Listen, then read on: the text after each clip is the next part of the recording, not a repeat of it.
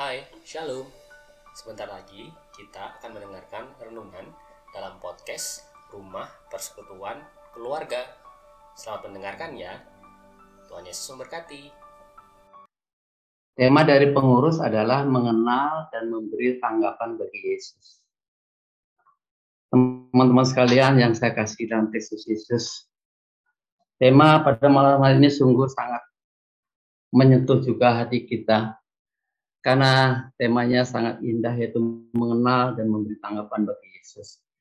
Sejauh mana ya Tuhan iman percaya kita kepada Yesus dan bagaimana kita menanggapi akan gerak langkah sepak terjang daripada Tuhan kita Yesus Kristus ini di dalam dia menggenapi ya Tuhan akan rencana Allah bagi kehidupan manusia ini.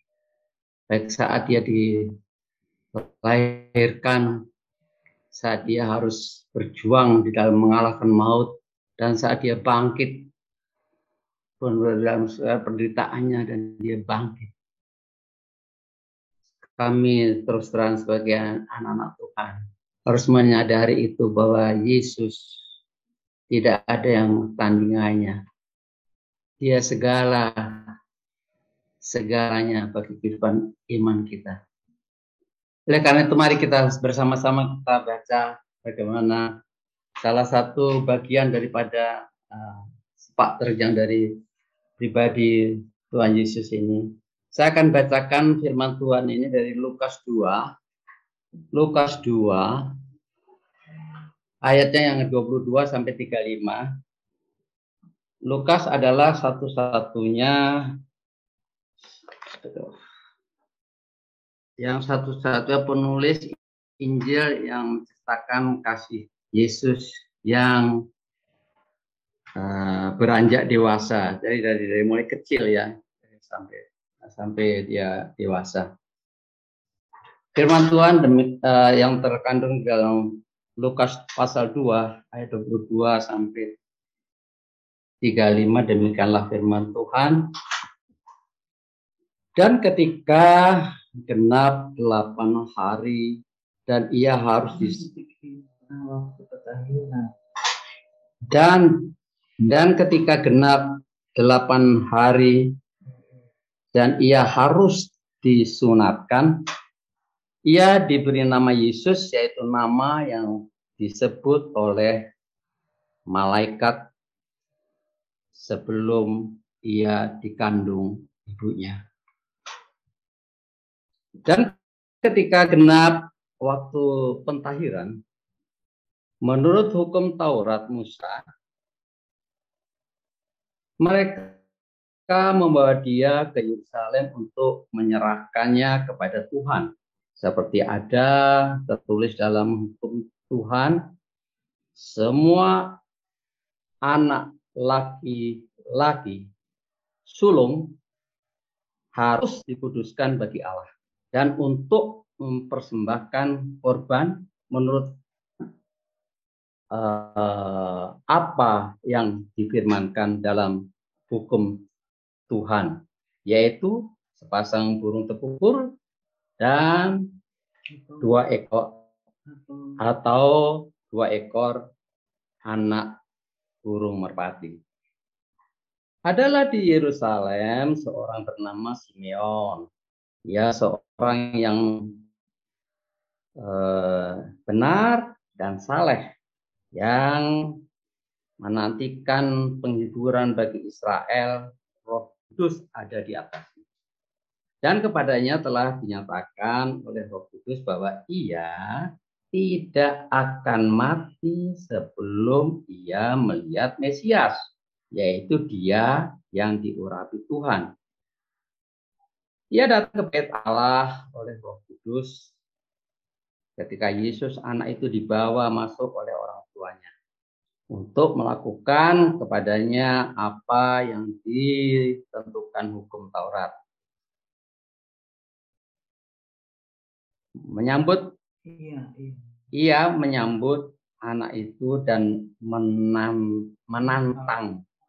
Menatangnya sambil memuji Allah katanya sekarang Tuhan, biarkanlah hambamu ini pergi dalam damai sejahtera sesuai dengan firman-Mu. Sebab mataku telah melihat keselamatan yang daripadamu, yang telah engkau sediakan di hadapan segala bangsa, yaitu terang yang menjadi pernyataan bagi bangsa-bangsa lain dan menjadi kemuliaan bagi umatmu Israel.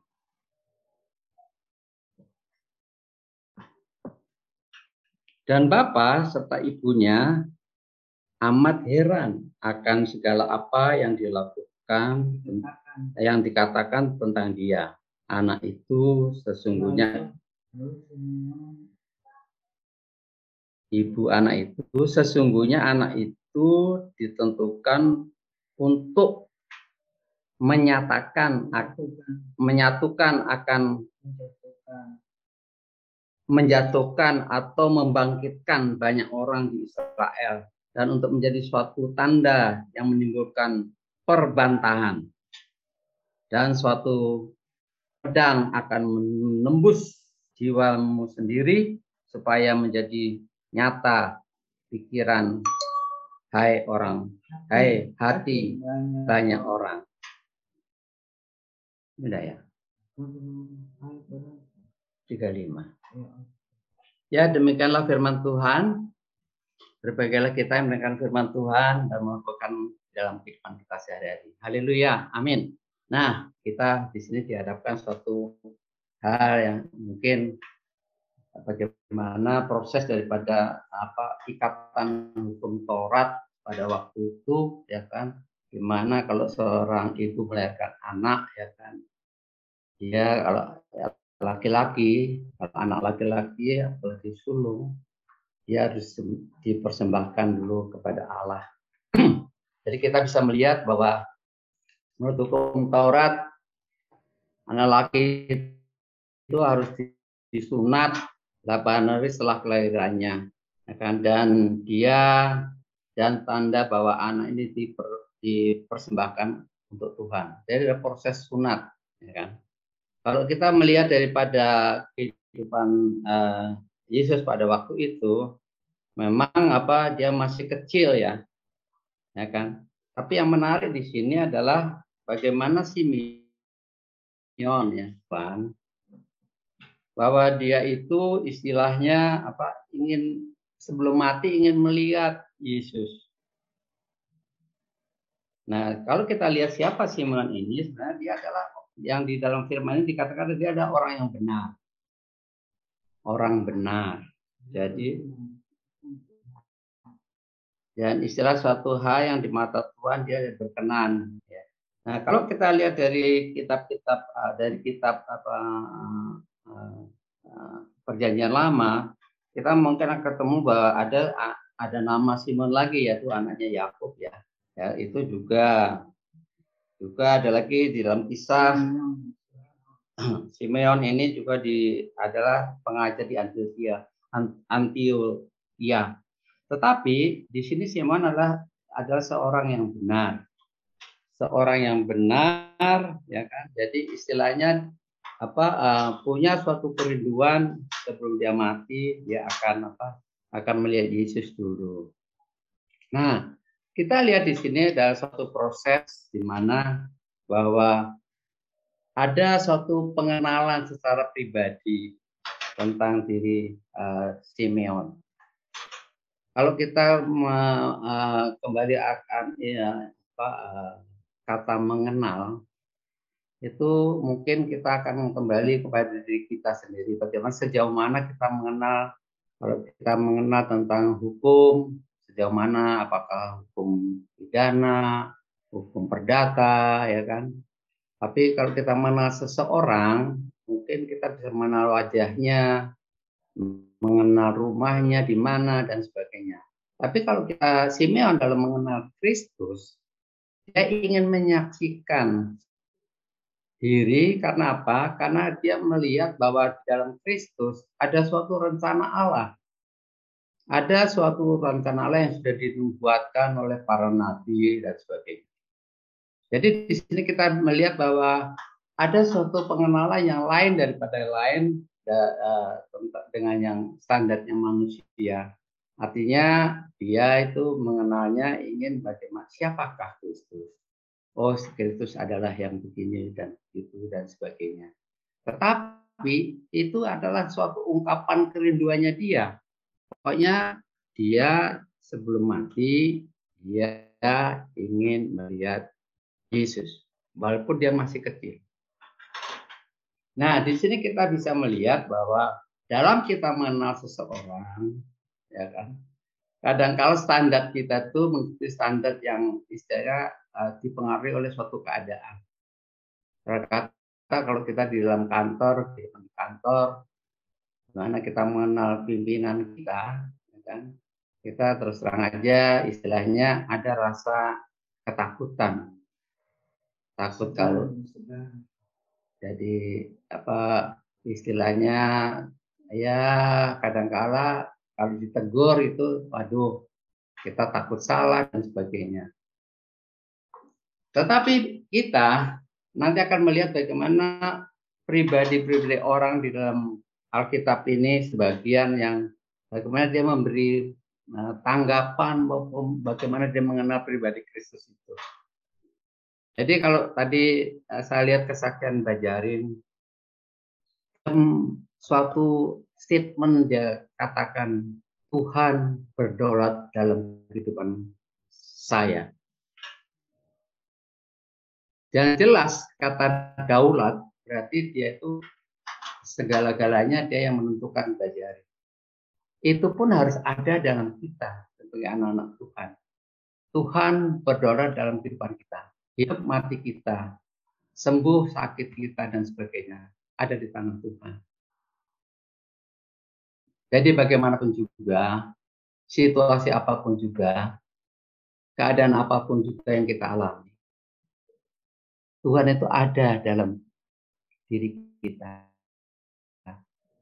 Itu kita harus ingat apa pun permasalahan kita, kalau tadi eh, Badir mengatakan bahwa saya terus terang aja, saya sangat merasakan bagaimana masalah begitu berat saya alami.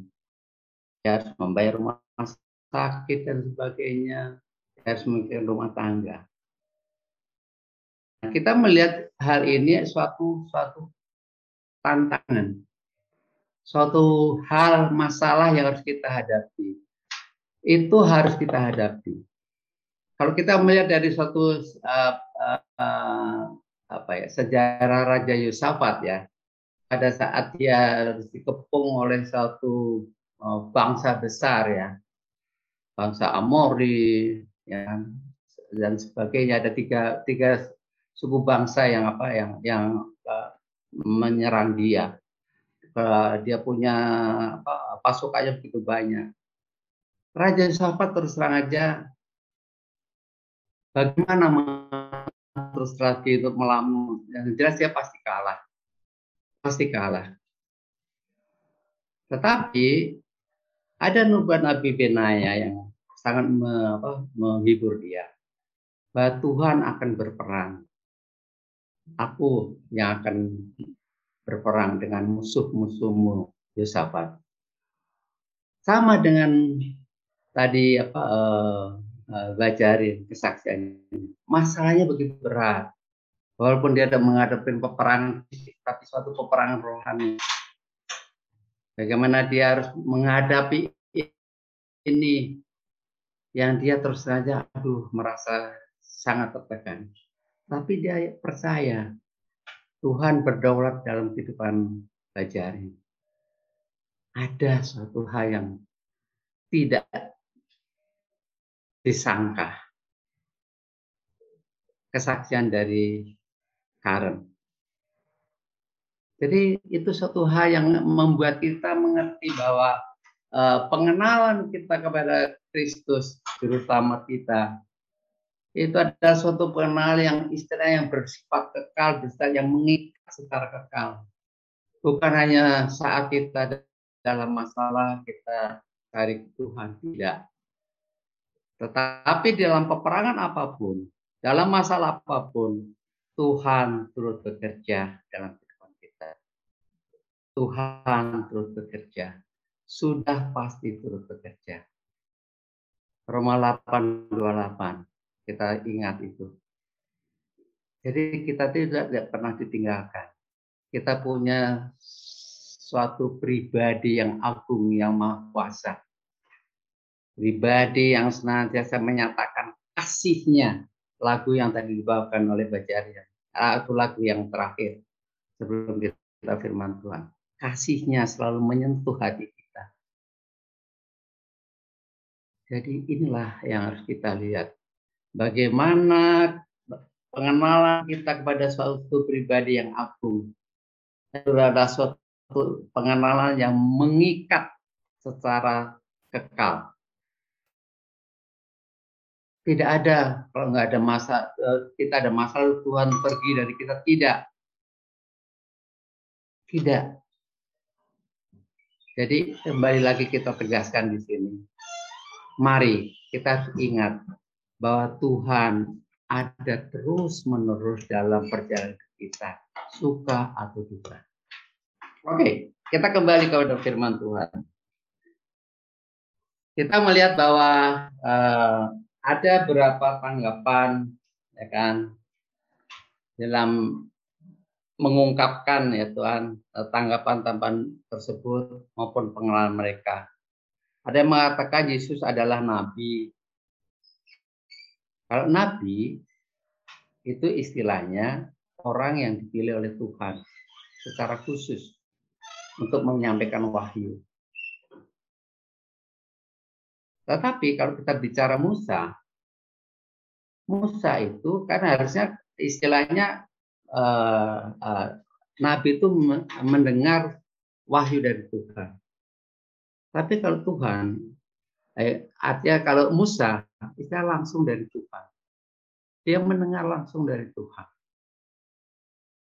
Jadi kita harus melihat di sini bahwa posisi daripada Yesus sebagai uh, adalah nabi itu adalah suatu apa hal yang istilah kita lihat bahwa dia memang dia suatu pribadi yang istilahnya menjalankan apa yang predikat seseorang sebagai nabi. Jadi dia harus menjalankan apa yang menjadi rencana Tuhan bagi kehidupan dunia ini. Nah, kita bisa juga melihat bahwa ada yang mengatakan ya kan bahwa istilahnya ah kalau gitu berarti Yesus sama aja dengan Musa. Tidak. Yesus lebih tinggi dari Musa. Walaupun Musa langsung mendengar dari Tuhan. Tapi dialah pribadinya Tuhan sendiri. Yang turun langsung untuk menjalankan misi Allah. Ya, ada yang mengatakan Yesus Yesus adalah imam. Pengenalan mereka, tanggapan mereka begitu. Imam yang dalam arti di sini kita melihat bahwa dia imam. Imam adalah kalau kita melihat apa uh, profesi imam adalah dia ada memimpin suatu kegiatan-kegiatan apa kegiatan ibadah ya di gereja ya kan memimpin ibadah mengatur suatu ibadah ya kan. Jadi suatu apa ya istilah satu profesi atau predikat yang istilahnya kebanyak kerohanian ada lagi yang mengatakan bahwa Yesus adalah hamba yang menderita. Mungkin saya minta Tony membaca Yohanes 3 ayat 16 atau sudah hafal karena ya. Kan ini ayat hafalan ya. Karena begitu besar, Tony, Yohanes 3 ayat 16. Yohanes 3 ayat 16. Karena begitu besar kasih Allah akan ini, sehingga ia telah mengaruniakan anaknya yang tunggal, supaya setiap orang yang percaya kepadanya tidak binasa, melainkan beroleh hidup yang kekal. Karena begitu besar kasih Allah akan dunia ini, sehingga ia telah mengaruniakan anak yang tunggal agar setiap orang yang percaya tidak binasa, melainkan beroleh hidup yang kekal. Jadi ini adalah suatu hal yang istilahnya Tuhan uh, ungkapan Tuhan kasih Tuhan bagi kita sebagai anak orang percaya. Ya, tapi penderitaan sebagai hamba, Yesus sebagai hamba, karena dia menjalankan tugas tuannya. Dia istilahnya apa uh, mau menjadi uh, menjalankan perintah Allah. Dia mau menjalankan perintah Allah. Jadi suatu hal yang di mana dia apa, dihadapkan ke suatu situasi bahwa dia harus menyalakan ini supaya rencana Allah itu digenapi. Jadi ia mati bagi dosa dunia. Jadi dia sebagai hamba taat patuh kepada tuannya, Bapa di surga. Nah, inilah sesuatu hal yang bagaimana walaupun dia ditolak, dihina, bahkan mati disalib, ya kan? Tapi dia tetap mau menderita sebagai hamba. Nah, bagaimana tentang kita sekarang? Apakah kita mau sebagai orang yang percaya kepada Tuhan, mau menderita untuk memegang iman kita kepada Kristus? Kita pernah dengar berapa artis atau berapa teman ya kan yang dia harus menggadaikan imannya ya kan. Dia tidak mau menderita demi dia menyelamatkan dirinya sendiri. Ada sesuatu hal yang istilahnya pengenalannya dia kepada Tuhan itu istilahnya kalau bilang itu jauh jauh sekali. Tadi baca mengatakan jauh semakin jauh Aku jauh, engkau jauh. Aku dekat, engkau dekat. Kalau itu jauh dekat, jadinya bayar berapa ya kita ya? Enggak. Jadi kita harus mau menderita seperti Kristus. Itu ada suatu pengenalan atau tanggapannya Sekarang Yesus adalah raja di atas segala raja, raja segala raja. Itu bisa kita baca nanti dari Yesaya 9 ayat 6 dan 7 dan kita bisa bagaimana semua lidah bertepuk lutut ya. Mengaku semua lidah mengaku dan lutut bertelut itu juga bisa dibaca dari Filipi 2 ayat 10 11 namun sekarang kita akan dihadap kepada tanggapan orang. Di Alkitab tanggapan tentang Kristus yang dilakukan oleh Nikodemus yang mengatakan bahwa Yesus itu adalah sebagai guru. Yohanes Pembaptis mengenalnya sebagai anak domba Allah. Simon Petrus mengenalnya sebagai Mesias anak Allah. Istri Pilatus mengenalnya sebagai orang benar. Pilatus mengenalnya sebagai Yesus yang disebut Kristus kepala pasukan dan prajurit-prajurit mengenanya sebagai anak Allah. Imam kepala dan ahli Taurat mengenanya sebagai manusia biasa. Ya inilah yang menarik bagi saya.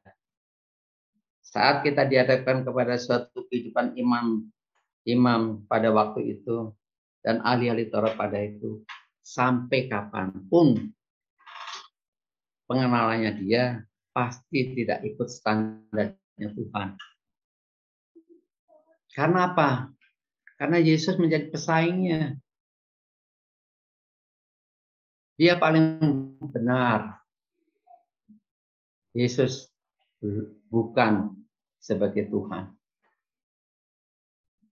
Jadi kalau kita melihat di sini tentang ahli Taurat, imam besar, ya kan, itu mari kita kembalikan ke koreksi kita sendiri.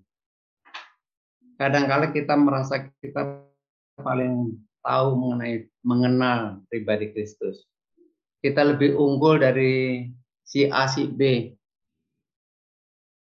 Tapi ya, kita harus menyadari pengenalan kita pada Kristus dasar kita adalah hati. Kita tidak Tuhan tidak melihat rupa kita, kedudukan kita. Jadi orang kadang-kala mengenal pribadi orang yang lain standarnya itu adalah seperti tadi yang saya katakan di depan. Mungkin karena dia sebagai uh, kepala kita, mungkin dia sebagai istilahnya yang berjasa kepada saya. Mungkin juga dia karena merasa titelnya banyak, profesor, dokter, dan sebagainya. Kita kenal dia. Tapi kita tidak begitu. Kita tidak merasa lebih unggul dari siapa pun. Karena iman kita yang menilai dari Tuhan. Jadi kita senang sekali kalau kita berbicara tentang iman Kristen sejauh mana hati kita melekat kepada Tuhan, sejauh mana kita melakukan kehendak Tuhan, sejauh mana kita menyenangkan hati Tuhan, sejauh mana kita taat kepada firman Tuhan, sejauh mana persekutuan kita dengan Tuhan terus menerus. Jadi kembali bahwa kita jangan seperti imam dan ahli Taurat yang merasa dia paling mengerti tentang firman tentang firman Tuhan dan sebagainya. Tapi pengenalan Kristus adalah pengenalan hati. Hati kita yang berbicara pada Kristus. Bukan ucapan kita, bukan baju kita, bukan pangkat kita, bukan status kita, kita maupun profesi kita. Tuhan mengenal hati kita. Tuhan mengenal hati kita. Tuhan lebih dalam lagi, terus lebih dalam. Dia setia Jadi kembali kita kepada persoalan pengenalan akan pribadi Kristus dan bagaimana kita memberi tanggapan bagi Kristus. Kita banyak belajar yang sudah begitu banyak yang kita dengar, kita saksikan.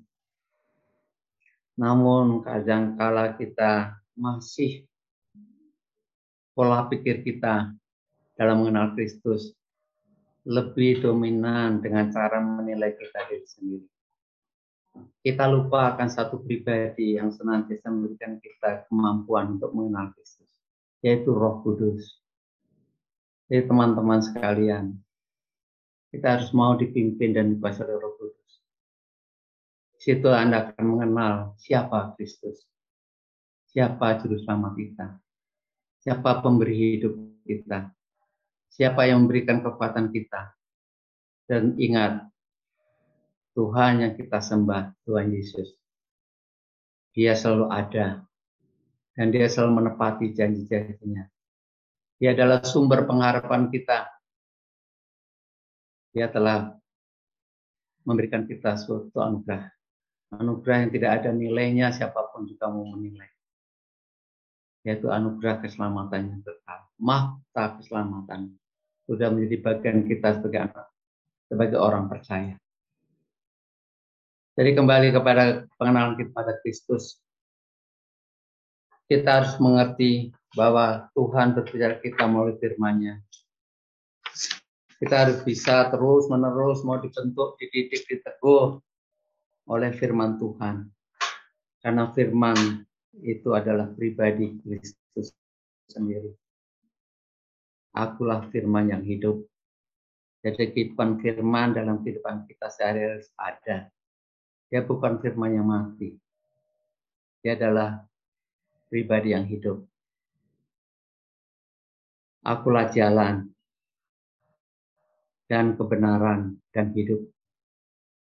Itu harus menjadi suatu pattern patokan kita.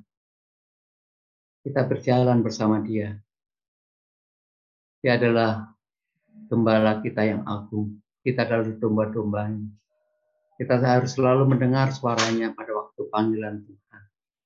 Pada waktu firman dikabarkan. Siapakah di antara kita yang tidak mau mendengarkan firman Tuhan sebagai gembala yang agung? Domba-domba yang benar selalu mendengar suara sang gembala. kita harus terus mendengar. Terus kita ada suatu persekutuan yang intim, persekutuan yang terus kepada Tuhan. Saat kita berkendaraan, saat kita apa pun keadaan kita. Karena dia adalah penghibur kita, pengharapan kita. Sungguh saya saat mendengar kesaksian Dajarin, mendengarkan kesaksian, kesaksian Tony, Sasa juga, Karen, ada sesuatu yang menyentuh hati saya. Kenapa menyentuh hati? Karena dia selalu mengandalkan Tuhan, selalu menempatkan Tuhan di dalam kesaksiannya. Jadi inilah yang harus kita jalani dalam perjalanan hidup kita. Masalah pasti ada, tidak pernah berhenti. Saya akan memberikan suatu kesaksian saat saya menerima Kristus sebagai Tuhan dan selamat saya pribadi. Tantangan begitu bertubi-tubi. Saya harus dikucilkan dari keluarga. Bukan karena saya harus nikah dengan istri saya yang Kristen. Tidak.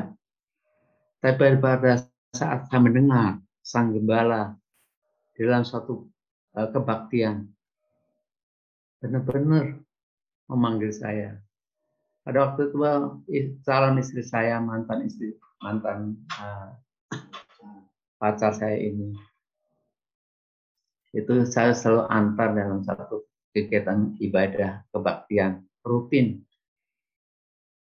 yaitu Campus Crusade for Christ yang pada waktu Pak Agus Lai sebagai pimpinannya. Saya kenal teman-teman di LPNI baik yang sudah almarhum maupun yang masih ada sekarang. Saya mendengar pada waktu suatu lantunan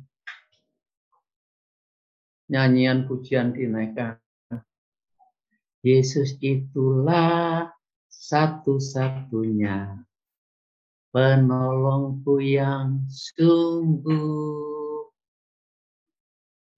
jadi saya melihat ada suatu penolong yang sungguh. Ia berjanji akan kembali angkat kita semua. Pada waktu kata-kata itu ada, saya menanyakan kita apa sih artinya dia kembali.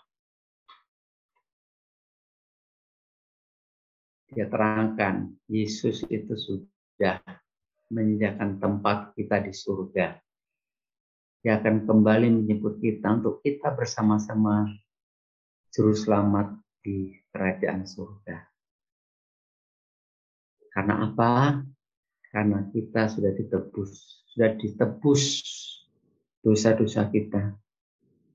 Kalau istilah dokter Dohar, kita itu sudah harusnya alergi dengan dosa. Jadi teman-teman bisa menghayati di sini bahwa suatu karya terbesar oleh pribadi terbesar, suatu rencana yang terbesar telah digenapi menjadi suatu oleh Kristus Yesus sebagai pribadi yang terbesar. Maka kita jangan ragu-ragu. Mari kita jalankan amanat agung yang dia serahkan kita untuk sebagai penyambung untuk menjalankan perintahnya dia, amanat dia. Ada dua amanat dari Tuhan. Kasihilah Tuhan Allahmu dengan segenap hatimu dan kasihilah dirimu sendiri, kailah sesamamu seperti dirimu sendiri. Dan yang kedua adalah pergilah, jadikanlah seluruh bangsa muridku dan ajarlah baptisnya dan sebagainya tapi apa janjinya dia? Aku akan menyertai engkau sampai akhir zaman. Jadi ini suatu perintah yang dua ini.